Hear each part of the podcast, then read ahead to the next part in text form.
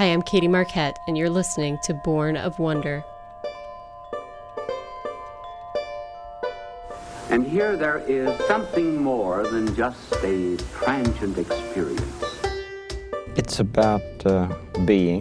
It's about the things that matter to me. It's about the white spaces between the paragraphs. Then God said, Let there be light. A mistake you always made, Doc, trying to love a wild thing.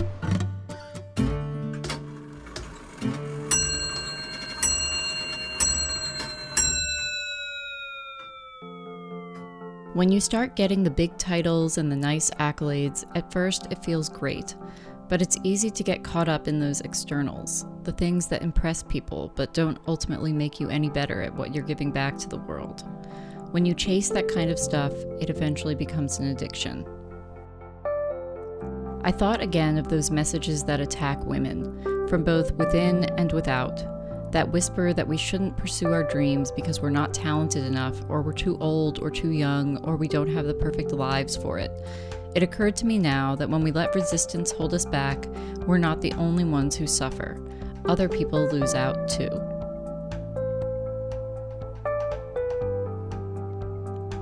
Hello and welcome to Born of Wonder. I'm Katie Marquette, and on this podcast, we explore anything and everything that inspires wonder and awe in the world. I started today's podcast with two quotes from Jen Fulwiler. Um, that's from her book, One Beautiful Dream.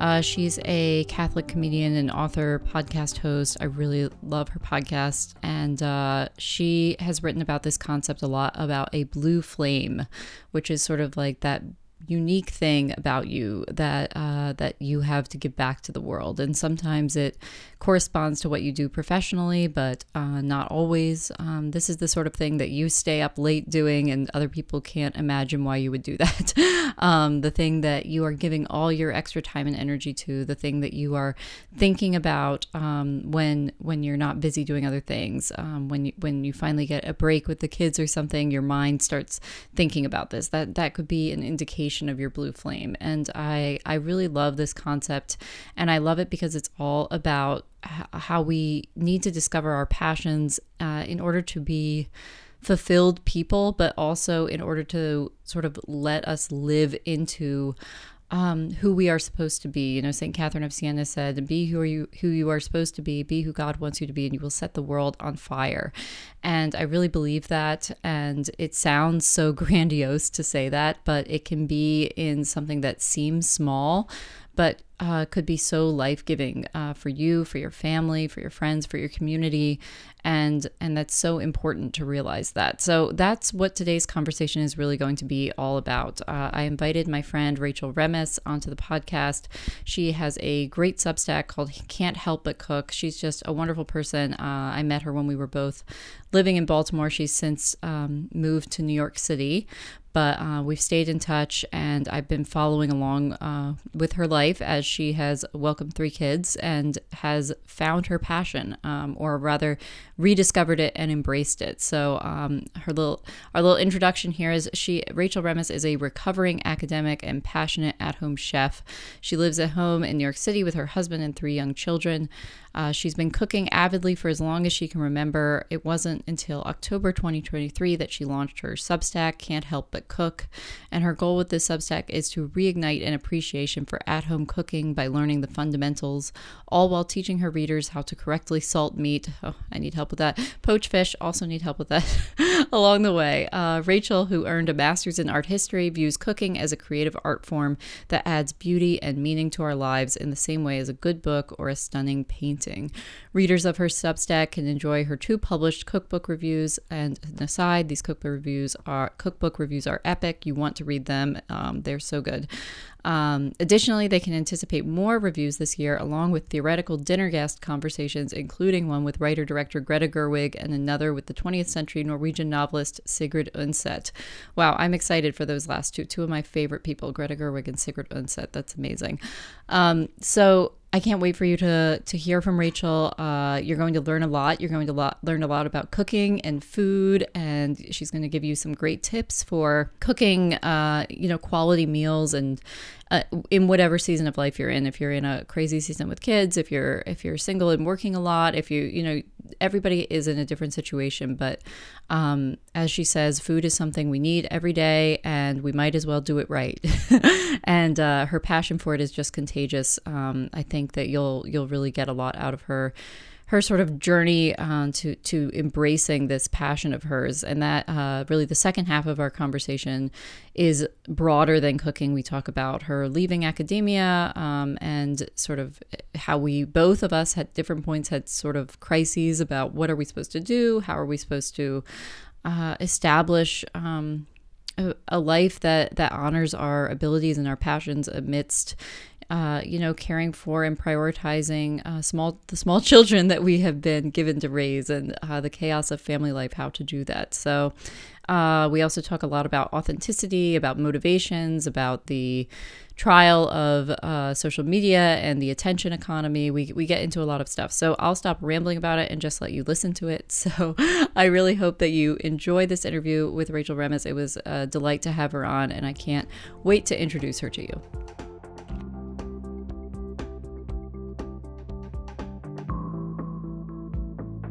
So, today on the podcast, I am so thrilled to be joined by my friend Rachel Remmes. We met, oh my goodness, like five or five or six years ago now. Is that long ago?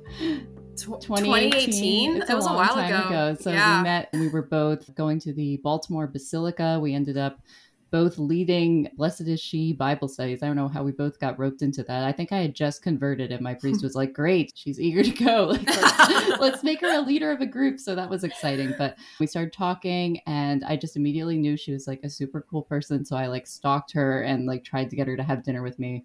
And she did. And then we became friends and have been chatting ever since. And since then, lots has happened. We've both had kids. I have two little ones, and Rachel has three little ones who until recently you could say three under two, which is the pretty a pretty cool thing to say. Yeah, now I say three, three two, two and, and under. Yeah, okay, so that's, that's still going to turn some heads, so that's pretty exciting. But I wanted to have Rachel on for so many reasons. There's so much to talk about, but mostly because she just launched an amazing new Substack called Can't Help But Cook, and it's all about her passion for cooking, which is a somewhat foreign concept for me, but uh, I'm inspired by it. I have been cooking more because I read Rachel's Substack. I have instilled a family dinner time because I read Rachel's Substack. So I think you all are going to um, get a lot out of learning more about pursuing our passions, and she's going to give us some great cooking tips as well. So, Rachel, thank you so much for chatting with me. Awesome. Thanks, Katie. Thanks for having me on. I was thinking about when we first met earlier today, and I will never forget as long as I live, like sitting at that table in the restaurant the first time we went out to dinner.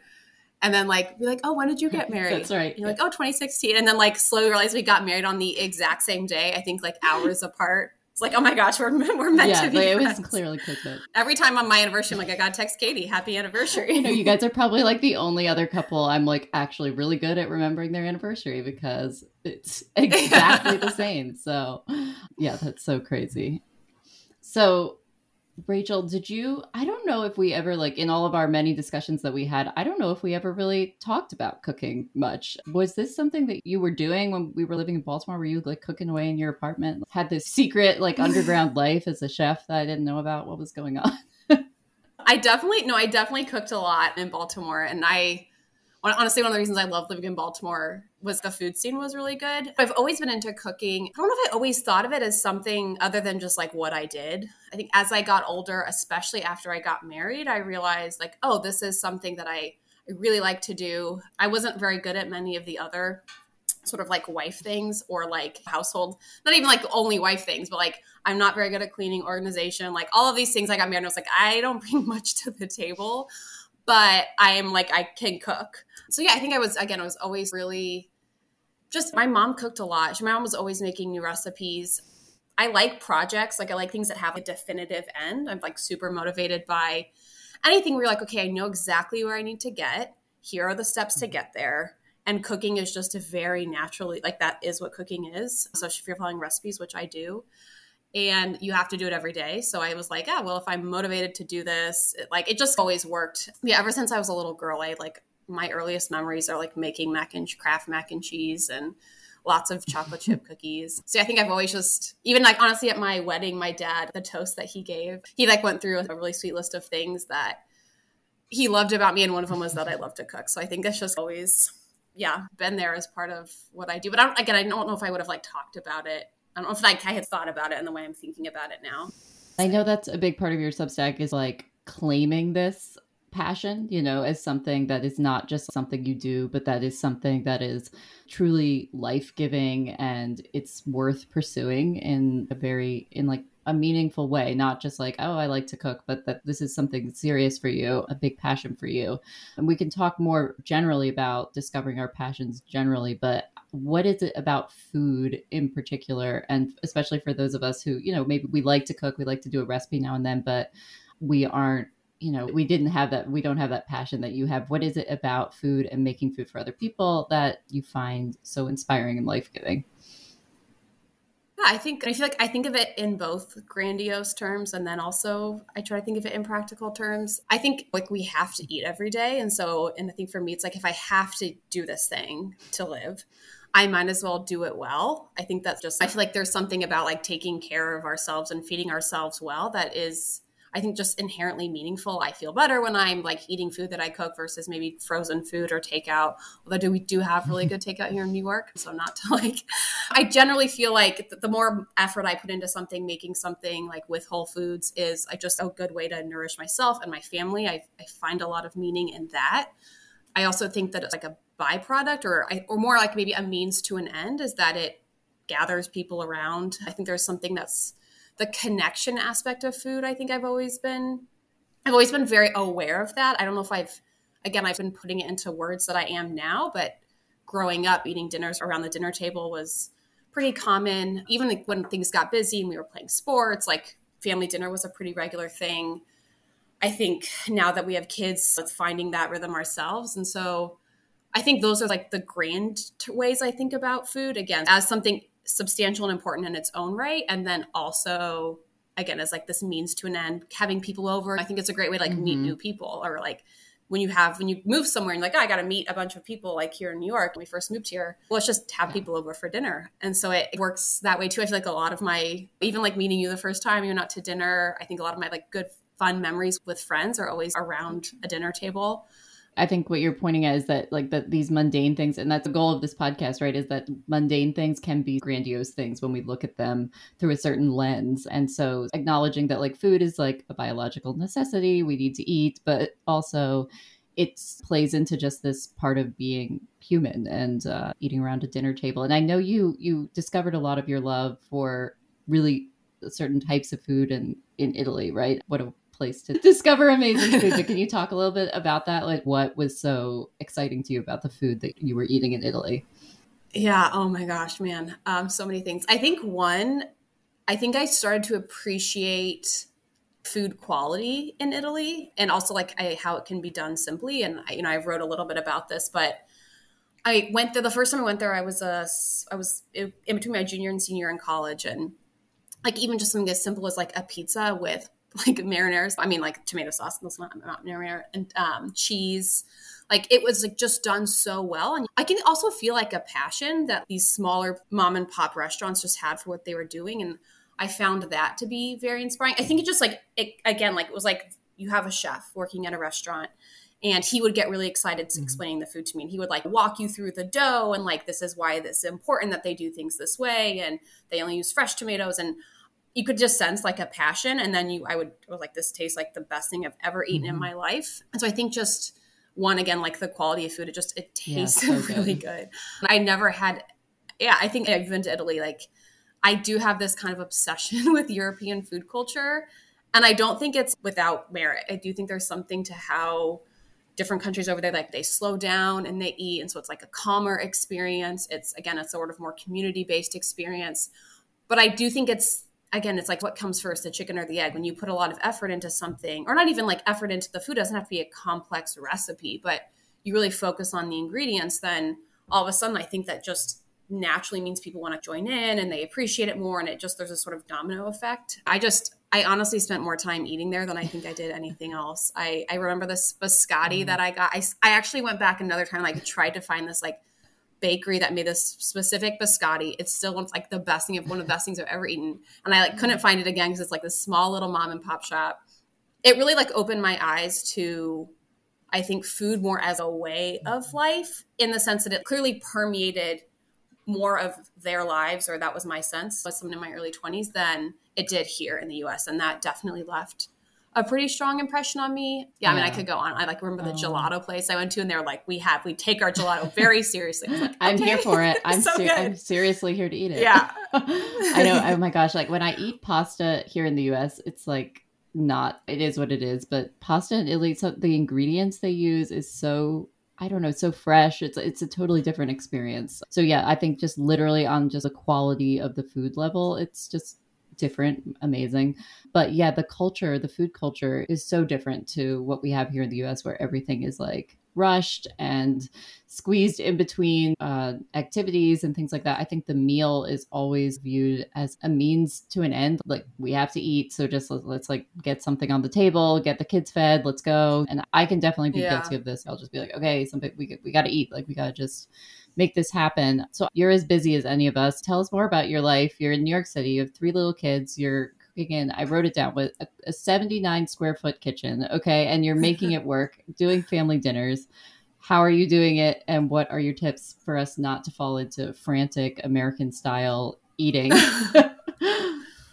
Yeah, well, like I have to give credit where credit is due. Just to say that I do have some help. I have some babysitters. Like I have two great babysitters, and they do I have them two days a week. And so on those nights, I'll definitely like, okay, let's plan something that's a little more complex, which isn't to say that the other nights aren't crazy or that those nights aren't crazy, but I just, I feel like they do to get a shout out. And then my husband right now works from home full time, but he will be going back into the office. Oh. So, and I don't want someone to hear that and be like, oh, well, like that means that like her life is totally different because as like again i have three very young children so even on the calmest of days things are quite chaotic i think one thing that i've really learned honestly especially since launching the substack because it's one of those things where like the more you want to write about something or teach or educate like the more you have to learn yourself is you can have really you can make something that is extremely good and really well done and high quality and technically uses salt in the right ways and heat in the right ways and it doesn't need to be complicated it doesn't have to have a lot of steps it doesn't need to be complicated. So i've really been leaning into those recipes and i rely on them a lot I talk about roast chickens all the time, but I actually think it's one of like the easiest things to do. Like you have a lot of meat that comes out of it, and so like a minimal effort, high reward. But I think for everyone, it's a little different. I right now I have a decent, like I have a little bit of time, a de- not decent amount, a little bit of time where all three of my kids snap overlap, and so I right now I'm really focusing on recipes that like might actually take a few hours to cook a soup, a roast chicken, but I put them in right before I get the mm. kids up and then I can just like be with my kids before we have dinner. And so I think just being aware of where in your day do you have a little bit of time and what types of recipes work really well for that. Some things like like shrimp for example is like a great meat it's it's a cheap protein it cooks really quickly so you can have like there's a sheet pan fajita shrimp recipe i make that i made on like a really busy day last week and like from start to finish it was like 25 minutes. The kids were all around me but it if you were more, coming in from the office and you're not at home like i am you're like i need to get dinner on the table quick. Like a roast chicken is like definitely not where you want to start at the moment but just knowing okay i need recipes that like can get done really well really quickly. What are those? What are the types of meat? Or so i think just having a sense for like where again where you have time in your day. I also think not being afraid to like I think one thing it also took me a long time is like, okay, these recipes aren't working out. Like sometimes I think recipe developers are like, oh, this is a really easy weeknight meal. And I can't tell you how many recipes I come across. Like, this is not an easy weeknight meal. Like, maybe mm. for you it is, but this is a Saturday night meal and I have like a ton of help. So I think for sometimes like those words that I see on like recipe developing websites, I'm like, they, it's easy to get caught up in them. Like, oh, this is a weeknight meal for someone else and it should be for me. So yeah, I think figuring that out also honestly the one thing i've been thinking a lot about is i think of cooking i'm thinking of it and i'm like compo i'm like I've been composing an essay in my head about thinking of cooking as a craft and i think whenever you start a new craft whatever that might be you really have to be okay with mm-hmm. failing like that you just have to accept that's part of it and i because food is something we do every day I think it's harder to think of it as a craft because, like, well, if I don't get dinner on the table on time, or it's not good, or it doesn't turn out, or it's burnt, or it's mm-hmm. whatever it is, it's easy to just like feel really defeated and give up. But if you were to start any other craft, sewing, woodworking, you would like one start very easy. Like you wouldn't like dive into the most complicated thing. You don't like start sewing silk, right? You start with cotton or something.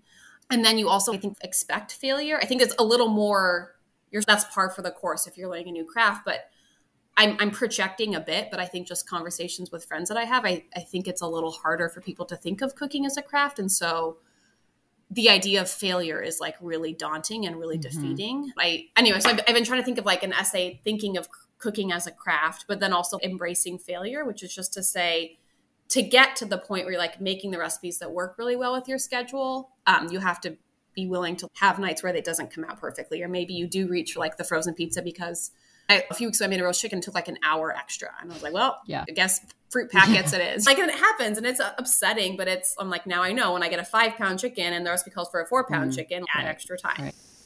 I think that's really helpful because I think a lot of us we just are like, great, I want to start cooking more, and you just like grab a recipe that like looks good to you, and then try it one time, and then you're like, oh, that was way too much, and then you just go back to whatever sort of easy meals you yeah. do or whatever. And we didn't really take the time beforehand to be like, okay, I only have this amount of time, or maybe I'm rushed after work, or I'm with the kids, or like we just like don't think of these other elements that in our lives that are what make it possible to cook in a certain way or not cook in a certain way. Um, so I think that is really helpful. So maybe this would be a good time if you have any recipes off the top of your head, not like to go through the recipe, but yeah, just like we're gonna spend an hour now. Rachel's gonna listen, just walk us through. Um, she's gonna cook something on the air. It's gonna be not that interesting to listen to. But you'll hear a lot of sizzling and stuff. You can assume it's really good. Um, but like some recommended recipes and we can put links in the show notes if you have any that you maybe like to share yeah definitely yeah i'll just i can give like a little pitch for certain ones that i love and scenarios in which you would want to make them. I've talked about molly baz's pastrami roast chicken like a thousand times and i will keep talking about it until i'm blue in the face because i truly think that it is i just don't know how it gets easier than that with and like it's phenomenal. I don't know if you can find a more perfect recipe. My brother like i'm gonna poke fun at my brother but like he texted me and he was like i what i'm making chicken that tastes like rubber. Like what do i do? I can't make chicken. I was like hey we're gonna start with molly baz's whole chicken he was like uh, that's like a lot and i was like no it's actually not the most you're doing it depends like take your pick do you think that salt or salting and like putting a rub on a chicken is more complicated or slicing an onion because those are the two most complicated things it's ready in like an hour and a half. It tastes great. So that's where I feel like people should start. And that one comes together a little quicker than other roast chickens. The sheet pan shrimp, like that's not like my favorite recipe, but it is my everyone in my family loves it. And you do need some recipes that are just like this is really good. And again, like it comes together so quickly. I know what to do. It's cheap. Like again, shrimp. Like I've been cooking a lot of shrimp recently, and I was like, why did I stop cooking shrimp? It is just like a very cheap protein. Do you get frozen frozen? And there's shrimp? what do you get? Okay. I do both. So when I made the fajitas last week, I just got a big bag uh-huh. of frozen shrimp from one, and then I actually made a recipe tonight that I didn't love, which was a little disappointing, but such is life. And I had some fresh okay. shrimp from that. So honestly, like the frozen tastes better because I think the mm. recipe was better. Like it was just flavored. It was like marinated in some spices, and then you put it in the broiler, so you get that like fajita oh, nice, sizzle, yeah. and it was great. The other one that I think is really the three that I would pitch. I think her name. I think you pronounce it Lidey Heuck. I could be saying that wrong. I've also linked to this in the Substack, but it uses a jar of. I also might be mispronouncing this, but Rao's marinara or arrabbiata marinara, so it's like kind of spicy.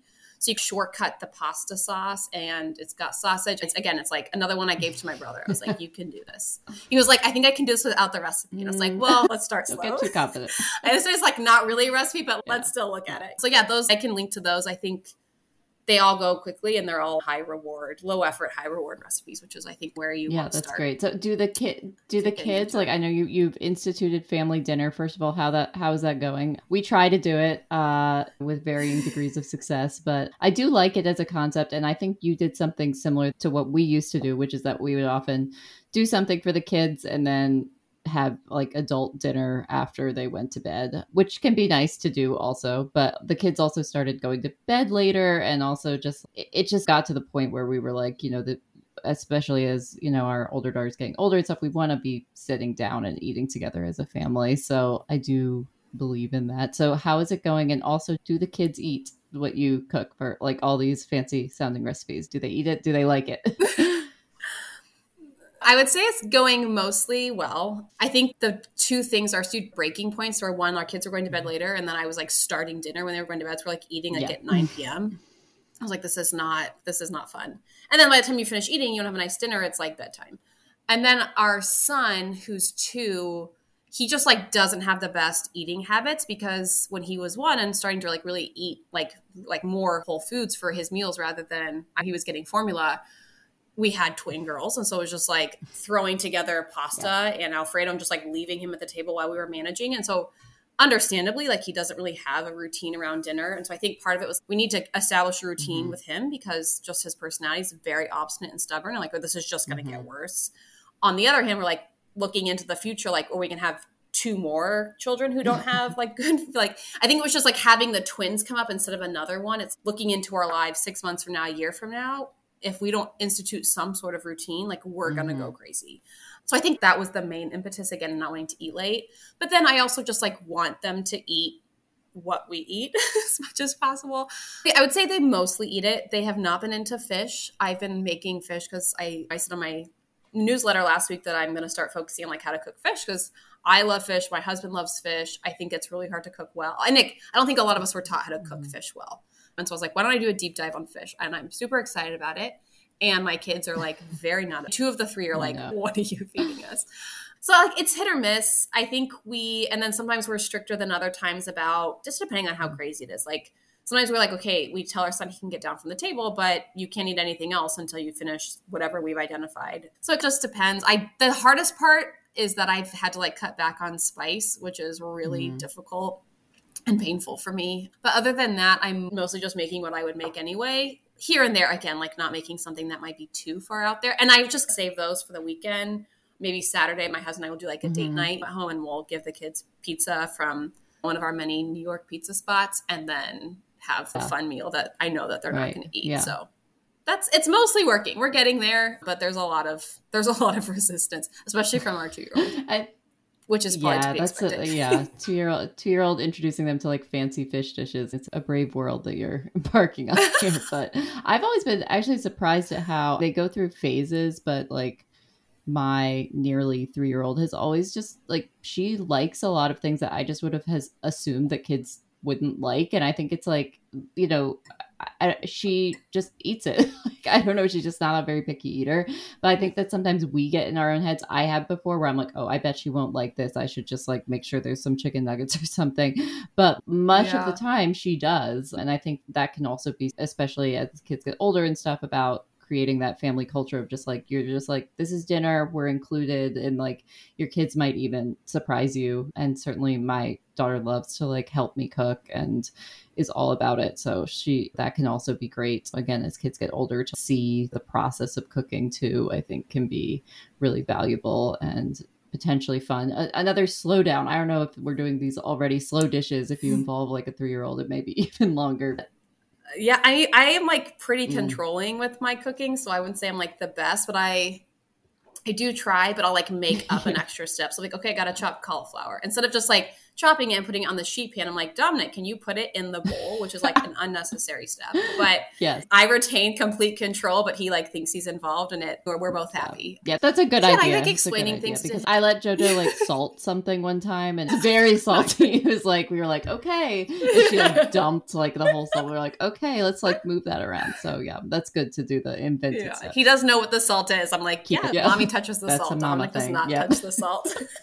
Um, so you mentioned her in uh, she was the first uh, recipe recommendation you gave, I think. So Molly Baz, you you re- you've referenced her a lot in your Substack, and I when I looked her up, I was interested because she has a very similar background to you in some ways because uh, we haven't really talked about this yet but you have an art history background so she does too. She really fell in love with yep. food in italy and everything like that. So i'm sure that you relate to her on those levels but what is it about her style of cooking her approach to cooking that you have really enjoyed and where would you recommend somebody start with exploring some of her recipes yeah no yeah we do have very similar backgrounds that actually like I can get to that in a second. That wasn't like the first thing that drew me in. I actually have a really good friend, and she and I sometimes we get each other cookbooks for birthday gifts. And I had gotten her Molly Baz's cook this book, which is her first cookbook, because she'd actually mentioned she wanted. I like actually didn't know who Molly Baz was, and she sent me this recipe from the cookbook, and she's like, "You have to make this." I was like, "Okay." I made it. It was phenomenal. It was called her Golden Get Well soup, mm.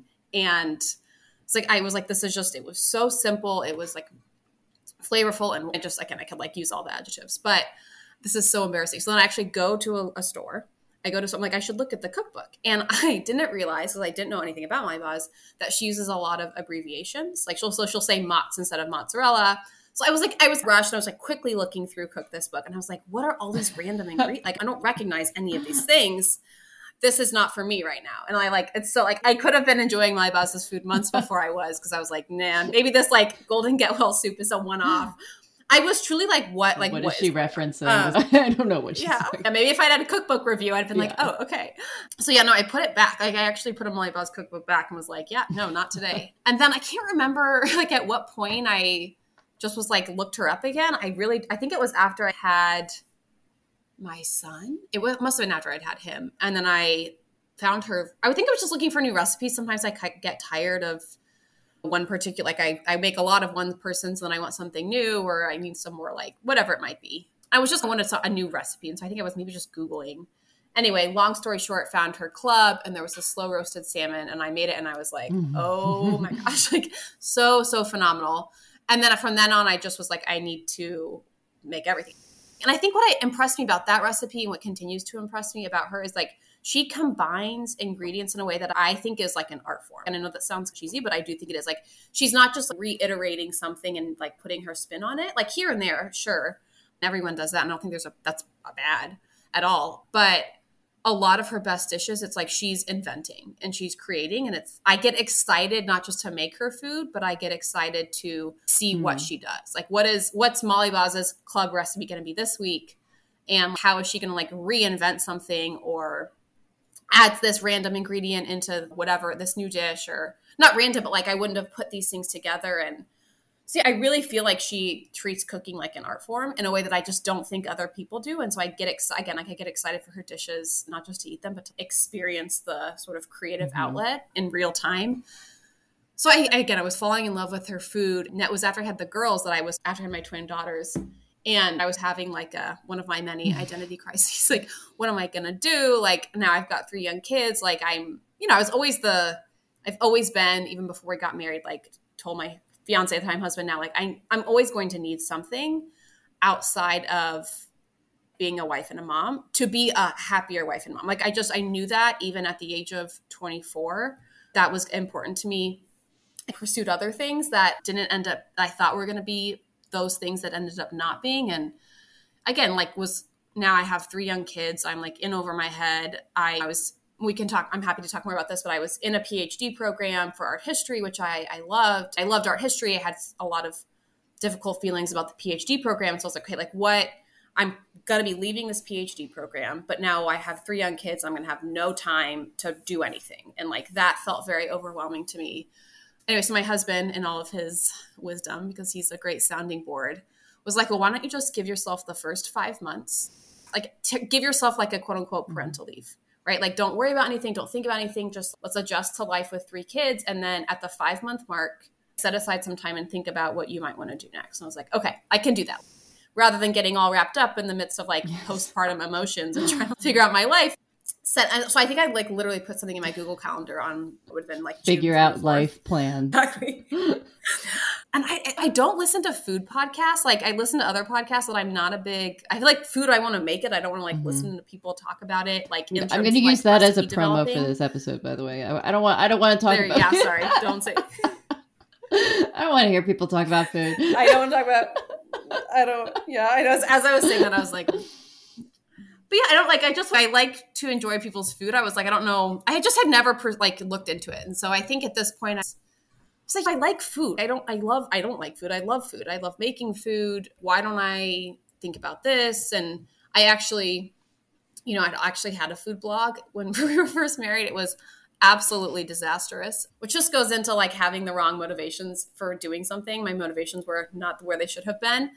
But I was like, I didn't love recipe developing. Granted, I didn't really know what I was doing, but I remember thinking like, okay, I love food. I spend so much time cooking. I spend so much time like doing stuff, like in the kitchen, making recipes. I share recipes with my friends all the time. Like I was like, I had like a folder that I was sharing with friends in mm-hmm. New York, like make these things.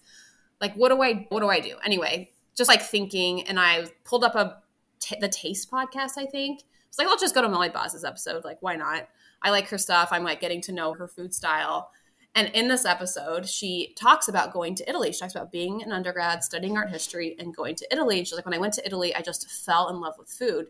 And I had been considering pursuing a higher, more education, like going on with my degrees in art history, pursuing graduate work.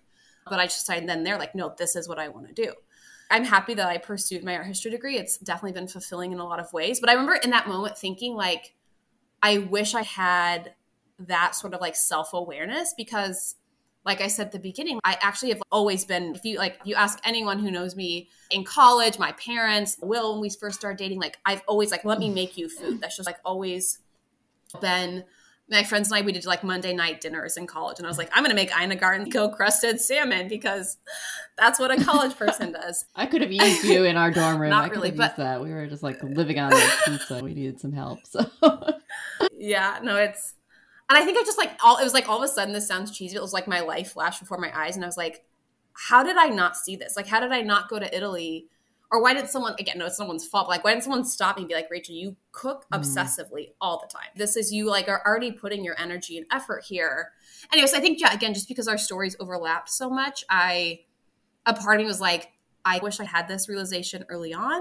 Could I have done something else if I had thought, if I had been 22, 23, and I thought to myself, like, oh, I can do what Molly Baz did. And she, I went to like an event here in New York when her cookbook came out and she was saying she was talking about this moment in her life. I realized that I could have like paid to go to culinary school and gone into debt to do that, or I could get paid a very little bit of money and learn to cook in restaurants. And I was like, again, like another mm-hmm. genius. Like I just was like, again, not like envious or jealous, but just like there was a part that was like, why didn't I have this self realization? Because I feel like all of the pieces were mm. there to make that jump. Anyway, so I think at that point I was like, okay, this I just got to start thinking about what I would like. What do I do in the cooking space? Like, I, I feel like there's a way to think about it. Again, my husband, great sounding board, was like, well, you like you read all these Substacks and you listen to podcasts and you like the niche things, like like you listen to Katie's, you read Haley Stewart's, like going down the list, Claire Swinarski, like what is something that you would want to read or you would want to enjoy? Like what is like content that like you want that's not out there? Anyway, thought with that for a while and came up with what I came up with, which is like niche. I think the Molly Baz episode, the podcast episode that I listened to was that sort of catalyst moment where I was like, okay, like I'm much later in life than she was when she made this realization, but certainly like I can still pivot and it's still some cooking is still something that very much like defines me and I thinking about it a lot. I'm thinking about it a lot now because I have a growing family. Mm-hmm. So yeah, anyway, long story Yeah. short. Um, yeah, I'm like sometimes I worry. I'm like, do I want Molly Baz to know I exist or do I not? Because she might be like a little Mm-hmm. weirded out that I'm like so like in love with everything she does, or like I also want to meet her. No. So I, I'm I. I think you want to meet her. I think that I, I'm sure she. I think you guys would have a lot to talk about. But this is like, I think this is such a good sort of maybe for anybody listening who maybe like cooking isn't your thing, but just this idea of like figuring out our passions and figuring out how to pursue them amidst the chaos of life. And like, I certainly have had, we, we've all had those thoughts. I know older listeners will listen and be like, oh my goodness, you're so young or something. But when you turn like 30 and you have kids and you have very like realistic practical things to think about and you've made certain decisions there's certain things that like we just we can't do like i can't be like well i just want to move to tuscany i've thought of that but like i can't do that or like move to scotland like i'm just not going to do that like we have small children we have business like it's just not going to happen. So like there are certain decisions you make along the way that i think can make you feel at a certain point like boxed in and you're like well i've discovered this but it's too late. You know it's like too late to do this. I, sh- I should have figured this out so much sooner. And i think it's really important to talk about that like it's not too late. It's always it, there's always a chance to do that and that like there's so much joy that comes with just allowing yourself to love the things that you love and take them seriously. And yeah so i wanted to i'm going to embarrass you and quote you, yourself to you but there's a great post of yours that I'll link in the show notes. Of course, I'll link to Rachel's whole Substack, but this post in particular was one of my favorites when you uh, wrote about Van Gogh, and you t- it's like a spin off of the "Who would you invite to dinner?" idea, and but you really used it as this chance to meditate on passion, art, commitment. So I'm just going to quote a little bit here of what you said, um, and you start by talking about how you know like it's not too late so you say even though it's certainly not too late for me to commit myself to cooking in the way that van gogh committed himself to painting it can be tempting to feel that way i don't want to ask van gogh what my thing should be i already know that i want to ask him why why does he think so many of us, myself included, starve ourselves of the experiences that give us life? I'm not talking about jobs, but hobbies, interests, and activities we do in our free time. Why do we substitute what we love with things that are less personally fulfilling? Why has it taken me so long to realize that the thing I've been dedicating so much time to is, in fact, the thing I should wholeheartedly dedicate my extra time and energy to with abandon? So I just, I love the whole thing. I love this part because this is really what we're talking about is like is it like guilt? Like what is it? Like I don't know, we feel selfish or something if it's like we love something, there must be something that's too self-involved about it. Is that it? I don't know. Um yeah. Yeah, I think this is definitely I identify this problem for me as like very much something that's like generationally specific, but I don't think that means it is. And I guess what I'm saying is like I was growing up, my late teens, early 20s, and I know you write a lot about this, and we've talked about a lot of this personally, like when Instagram and social media were really taking off. And so I was like thinking about what do I want to do with my life. This platform, Instagram in particular, for me, uh, that was like telling me, or I was intuiting that like if I don't get attention for something, or if I don't get accolades or likes or like that what i then what i'm pursuing is not worth it. And again i don't think that's the only thing because i do think what I say in that essay is like again, it does span generations and I but I think for me and I'm sure other people like there was this big temptation that I absolutely fell into to really pursue things for the wrong reasons and I think to have the wrong for me it was like the wrong sense of what like productivity is in the sense that like you can be productive in a way that is fulfilling but if you have the wrong end goal i.e like for me at the time was like i just want like attention and i want people to know that I'm doing all of these things. And that but it was like again like a, a misalignment of my priorities. So I think that was really what for me, I think what was the sort of like when I should have gone left, I went right, so to speak. Was I just I started pursuing things and putting my time and energy into things that I thought would give me attention and then stopped doing the things that did give that were really fulfilling or did things like that that food blog that I mentioned earlier like yeah, that was a cooking thing, but I absolutely like I think from the time I had the idea to the time that I launched was like 5 days because I was like I just want to get on Instagram and start mm-hmm. doing it versus like taking the time to really think like what is my mission with this food blog at the time. It was really just to like be a personality on Mm-hmm. Instagram and not like like I would feel like I hope now that I have like a much different mission. And now I like really like if can't help but cook does well, like great. But if it doesn't, I, I love what I'm doing and I feel like it's worth my time. And that is really fulfilling to me. But I think this is true, like, like again, to like broaden out from cooking.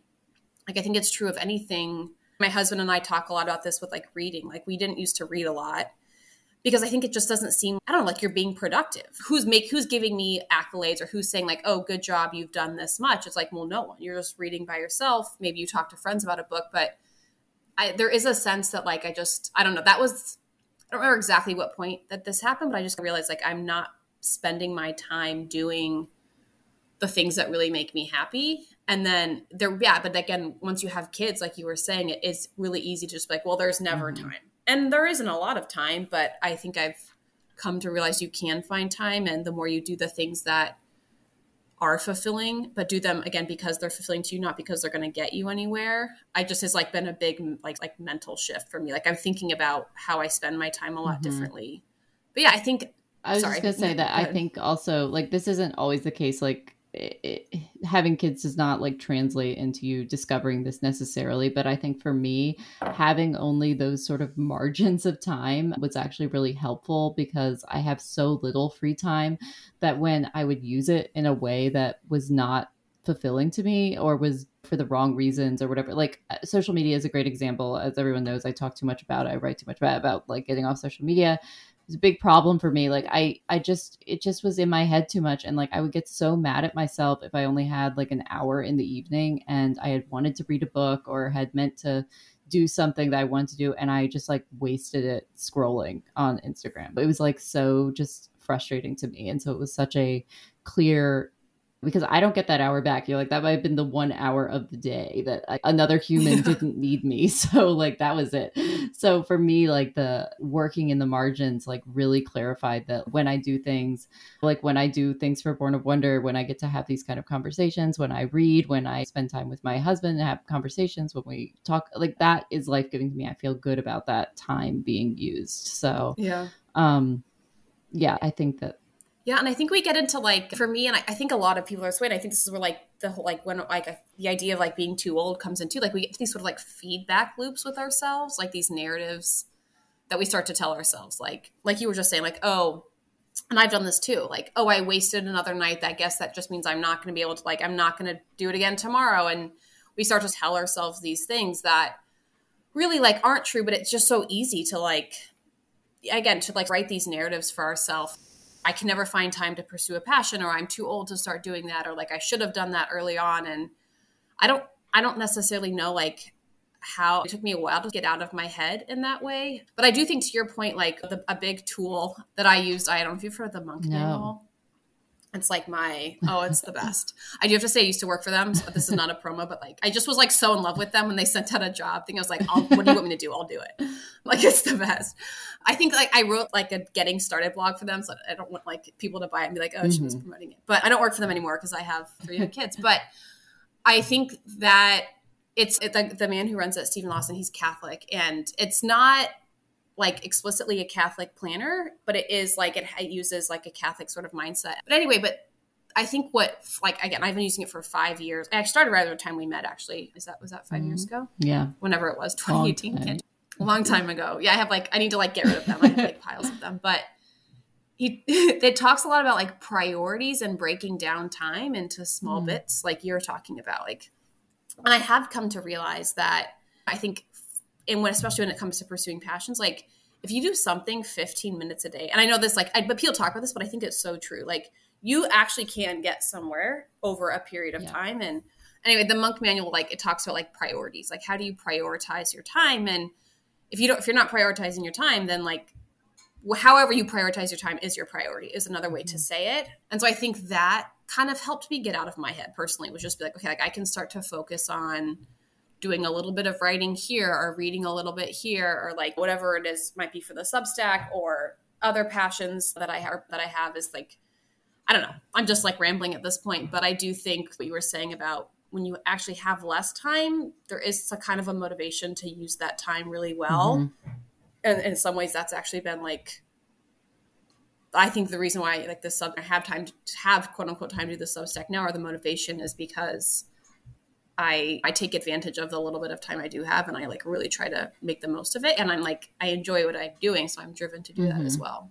Um, So, so just like just one more thought on this topic is like, do you have any advice? I can give a little bit from from my own experience too. Is like of the experience of walking away from something like the PhD program, like something that you thought was the right thing, and then it just like wasn't, and then that sort of abyss of like okay so what now? And then mm-hmm. like how to you know just if somebody's like maybe in that situation where they're like you know what? This isn't right and i don't know exactly what is but i need this is just i need to step away from that. I mean because like i work like when we met like i was working at the public radio station. I was getting a lot of attention there. I was doing very well. And then i just couldn't shake this feeling though. I mean we wanted to start a family and stuff like that and so that was a big part of it. But it was also like i just it's just not right. And it wasn't that i didn't love audio or anything. It just i think it did have to do with my motivations. I could feel a certain being tugged in a certain way maybe that uh wouldn't have been right. And so I left the station and everybody was like, what is going on? And then, like, I think when I had my daughter, people were like, okay, well, she left to go have a baby. But that wasn't really the reason that was part of it, but it wasn't. And Yeah. then there was, though, like this gap between when I left and then when I got pregnant, almost a year. So that was like its own stress. But I was in a just existential crisis of like, what have I done? And like, how do I discover what I do? And I still remember when I discovered, decided to do Born of Wonder, and it was again like like how Will is so encouraging for you. Chris's encouragement of like you should just like you love to write, you love doing this stuff. You should just start doing it, and it is just like one little thing at a time. But there is that I don't want people to leave something and then be like, why do I feel like I just made a huge mistake and I'm like I don't know what to do with my life. Like yeah. how did you confront those feelings and then how did you how do you feel like you're doing now, like leaning into those passions? Yeah. No, that's a good question. I so I feel like honestly, so I started the PhD program in 2018, and like back to like misaligned motivations. I I loved art history, but I think a, a big part of wanting to pursue the PhD, like a, a, big part of it was like this desire to like be in an intellectual environment. I, I really like now I get enjoy that through reading, and I, I help lead a book club. But I was like, I want to be in a room talking about great art like that sounds great. And that was a very pure motivation. I think the idea of like getting a phd from hopkins was maybe the wrong motivation. It had like this prestige associated with it that i was like well i want that. Anyway so i started the phd program in 2018 as early as 2019 i was having doubts which is obviously a sign. But i and again like this is where my husband comes in. We were like i talked his ear off for like five years about it. But I think we both knew, and I think I even knew this too, but he definitely like affirmed this. Like, we don't want to like you don't want to rush into anything. Like, I think it was, I was still like it's just like a hard transition. It's, academia is like not the easiest thing on you. Yeah. Like, you're certainly not your mental health or your physical health. So anyway, all this to say, like, I definitely now looking back, I can see that unhappiness that I was starting to feel wasn't like that. I that was good to listen to that. I didn't act on it quite yet, but I was like aware of it, and I wasn't afraid to act on it, but I didn't, again, I didn't act on it right away. So I think listening to those doubts, I think the thing that I had a really hard time with wrestling with was like, I am, like you were saying, I am afraid to walk away from something because it seems hard or it's getting hard. And I don't want to like look back and be like, oh, if I had just stuck it out a mm-hmm. little longer, like it would have all worked out the really watershed moment for me, like I'm talking about all these things, but my husband and I, we read this book called Wanting. Have you heard of it by Luke Burgis. Oh, I think I've definitely heard name. of the author. Yeah. He's great. He's also Catholic, but his book is like mm-hmm. broader than that. He's a super interesting background. Anyway, the book Wanting is, it's a very practical approach to, it's a practical thought, thought piece. I don't even know what you want to call it. It's a book, but on the philosophy of a, a Catholic philosopher named mm. Rene Girard, who basically just looked at like desires and like how do we understand people's mimetic desires? Desire. and luke's book mimetic desire yeah and like we are often driven to want things based on what we see other people wanting not really on what we want mm-hmm. ourselves. And his book is going it's like thinking of that luke's book is thinking that in very practical terms which is i think why it really resonated with me. Like it wasn't like a philosophical book. It was grounded in like his startup business and now he's like a professor and anyway. So i was when i was reading that i was like I was very much confronted. It was like an uncomfortable confrontation with like, why do I want this PhD? Like, why am I holding mm. on to it? Like, yes, there I think there are some good desires in there, like I said, but I think what I kept coming back to is everyone around me wants it because everyone else is in academia. Like, and am I wanting it because they want it? They want the prestige, they want the fellowships, and all of a sudden, like I'm wanting these things because other people want them, and and then I just like sat with that for a while. It was very uncomfortable. but in at the back of that book, he talks about this thing called I'm sorry, I feel like I'm like I'm not trying to like sound like I'm promoting it. no, this is great. We love recommendations. but he talk he does talk Okay, okay. If this was like truly like this is why I don't regret I'm not going back. So it, hopefully it helps. But he talks about this assessment called the M code assessment or motivation code assessment. Mm-hmm. I don't know if you've heard of it. It operates like a personality test, but it is not a personality test. Very, I want to be very clear on that. But it basically like the way that it works, you anyway, I won't go through the process, but it helps you to understand what types of work motivate you. And there are like 25 different motivational sort of codes. And I think, long story short, when I took that, the motivation like my primary motivational code was to be like to i'm motivated by completing projects like i said at the mm-hmm. beginning which i like in that moment i was like yeah of course like and i think that explains why i did well in academia for a while like term papers are mm-hmm. projects comprehensive exams are projects but i realized that like expertise in a topic was not a top motivational code for me which i really think should be if right. you're in academia not to say that i like don't like to read or don't I don't want to like pursue things intellectually, but like I wasn't the type of kid, I wasn't the grad student who was like staying on D level, like three floors below ground level, like in my cubby. Right. reading extra books that I didn't need to read. Like I was never I was like let's go out and like mm-hmm. have a beer or something. That's when we would meet up. And I think it was just Yeah, exactly. I'd be like I'm going to go meet with my friend Katie. You guys keep reading yeah. about the Yeah. you guys read about Chartres Cathedral. I'm out. So I think that was I think that was really that like clarified something that I wasn't able to put into words, which is that like I had pursued a PhD for again a number of motivational a number of reasons, but I think a, the big draw was that I liked the subject matter. I liked medieval art history, but I didn't really stop and think like, okay, what type of work is required of someone mm. in academia and is am i motivated by that type of work and then once i realized like oh those two things are very incompatible like again i love art history i am not like naturally driven to excel in that environment and that's i think where the friction mm. again looking back like that's where the friction started so long st- very long story short is that i think it's helpful to like figure out what motivates you and that was just like i think about it all mm. the time like when i am willing to stay up late and do something or i'm willing to like push i'm I will do things that other people like, well, why would you do that? Like, it makes no sense. It's often because of something that can be explained by like my motivational code again, which is to like really like complete projects. I'm a goal oriented person. So I, I guess I, I won't doubt, I won't like, I don't feel, I think that's like one of the main reasons I won't feel, I won't like doubt or like regret leaving. And then also like just feeling a little more balanced. Like I feel like I have time to do other things this is like tangential, but like I just like like I really like mm-hmm. my life right now. I have time with my kids, I have time with my husband, I have time to read. Like my life just feels very full without feeling mm-hmm. stressed.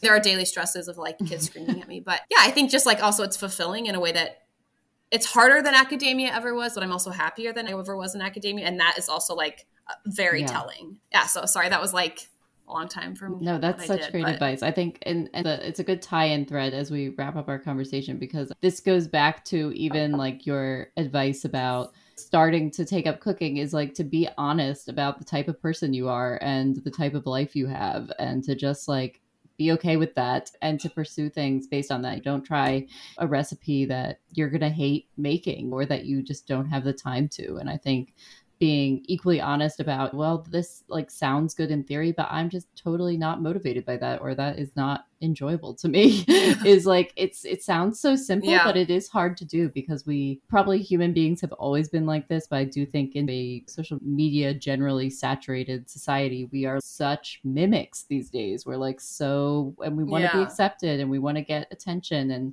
it's totally understandable but it does require a lot of active self reflection, or else you're going to end up in places that you don't want to be. And that you're going to wake up someday and be like, why am I doing this? I don't like this at all. So I think this is great encouragement. Yeah. And so th- this sort of, uh, the many ideas we've talked about today are a great preview of the sort of things that you can read on Rachel's Substack, but mostly she has just amazing recipes, very inspiring. She does these eh, very intense and like the best cook, cook best cookbook reviews you will ever need to read. Like if you need to know if you're going to read this cookbook, because what's your uh, rule? You make at least half the recipes right before you'll review the cookbook. Is that the idea? Before I write a full yeah. cookbook. Yeah, I'm gonna start coming out with some okay. mini ones. But yeah, the, for before I write a full cookbook review, I feel like you need to make a lot. I feel like you can't judge a cookbook by a few That's recipes. Totally and in terms of like really digging into it, so even the small ones, I'm probably gonna make like ten. But to really give someone like a guide, like not just like should you buy this, but like then when you do mm-hmm. buy it, like doesn't mean you make every recipe in it. And so, like, how do you work through it? Yeah. Uh, so, yeah, fifty percent of the recipes before I write That's the awesome. review. So, so is Substack's the the best place to connect with you, right? For anybody who wants to follow along with what you're doing. Yeah, t- I do have an Instagram, but on I'm not active on it. I actually like I, I'll literally just post when I whenever I post a review on Substack, I post on Instagram. But I even had to like delete Instagram from my phone again, so I truly like it's there because I have to like food people yes. live on Instagram, but I like I wouldn't expect update. Like I wouldn't expect. It. So it's there. It's um, there from yeah. me there. So, but yeah, Substack is the one. Okay, so I will be putting a link to that in the show notes. But yeah, it was just so nice. I know this is like sometimes what I love most about doing these interviews for Born of Wonder is it's the only way that I get to chat with friends that I haven't chatted with in a while. So it was really a pleasure to get to to talk with you for an hour here. I really had a good time. Thank you so much, Rachel, for taking the time to talk with me. Of course, thank you, Katie. No, it was great to. I feel like we talk a lot, but it like yeah. via text. But it's always nice to see someone's face and like catch up in in person, so to speak. Hopefully, actually in person soon. So.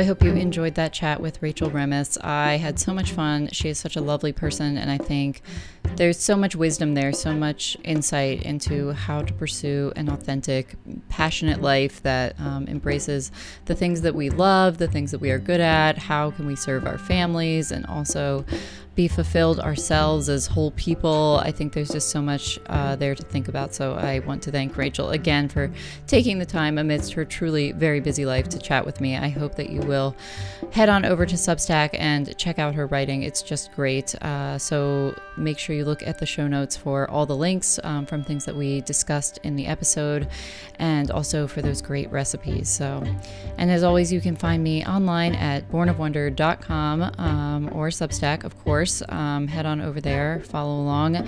Uh, just came out with a series for paid subscribers, another bibliophilia um, series all about Lenten reads this time. So you can go check that out. Have a lot of essays that came out this month. I have a great interview coming up next week, uh, another great guest. So stay tuned. If you have time to leave a, um, a star rating on Spotify or a comment and star rating on iTunes, I so appreciate it. Is the number one way that podcasts get seen and known and shared is for um, the people who listen and the people who like it to uh, to rate it and to share it. So I so appreciate that. So, uh, thank you as always for listening. I'm Katie Marquette, and this is Born of Wonder. And here there is something more than just a transient experience. It's about uh, being. It's about the things that matter to me. It's about the white spaces between the paragraphs. Then God said, Let there be light. It's a mistake you always made, Doc, trying to love a wild thing.